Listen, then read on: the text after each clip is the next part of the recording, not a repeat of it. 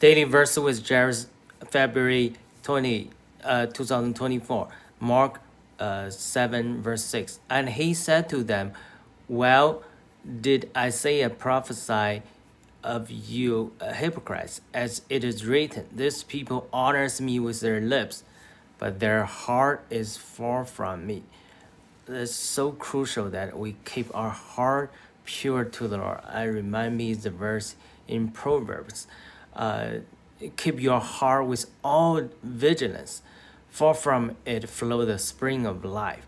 Put away from your crooked speech and put devious talk far from you. We have keep our heart pure and absolute for God. If our heart is deviated, de deviated from the Lord, then uh, we will only offer our lip service.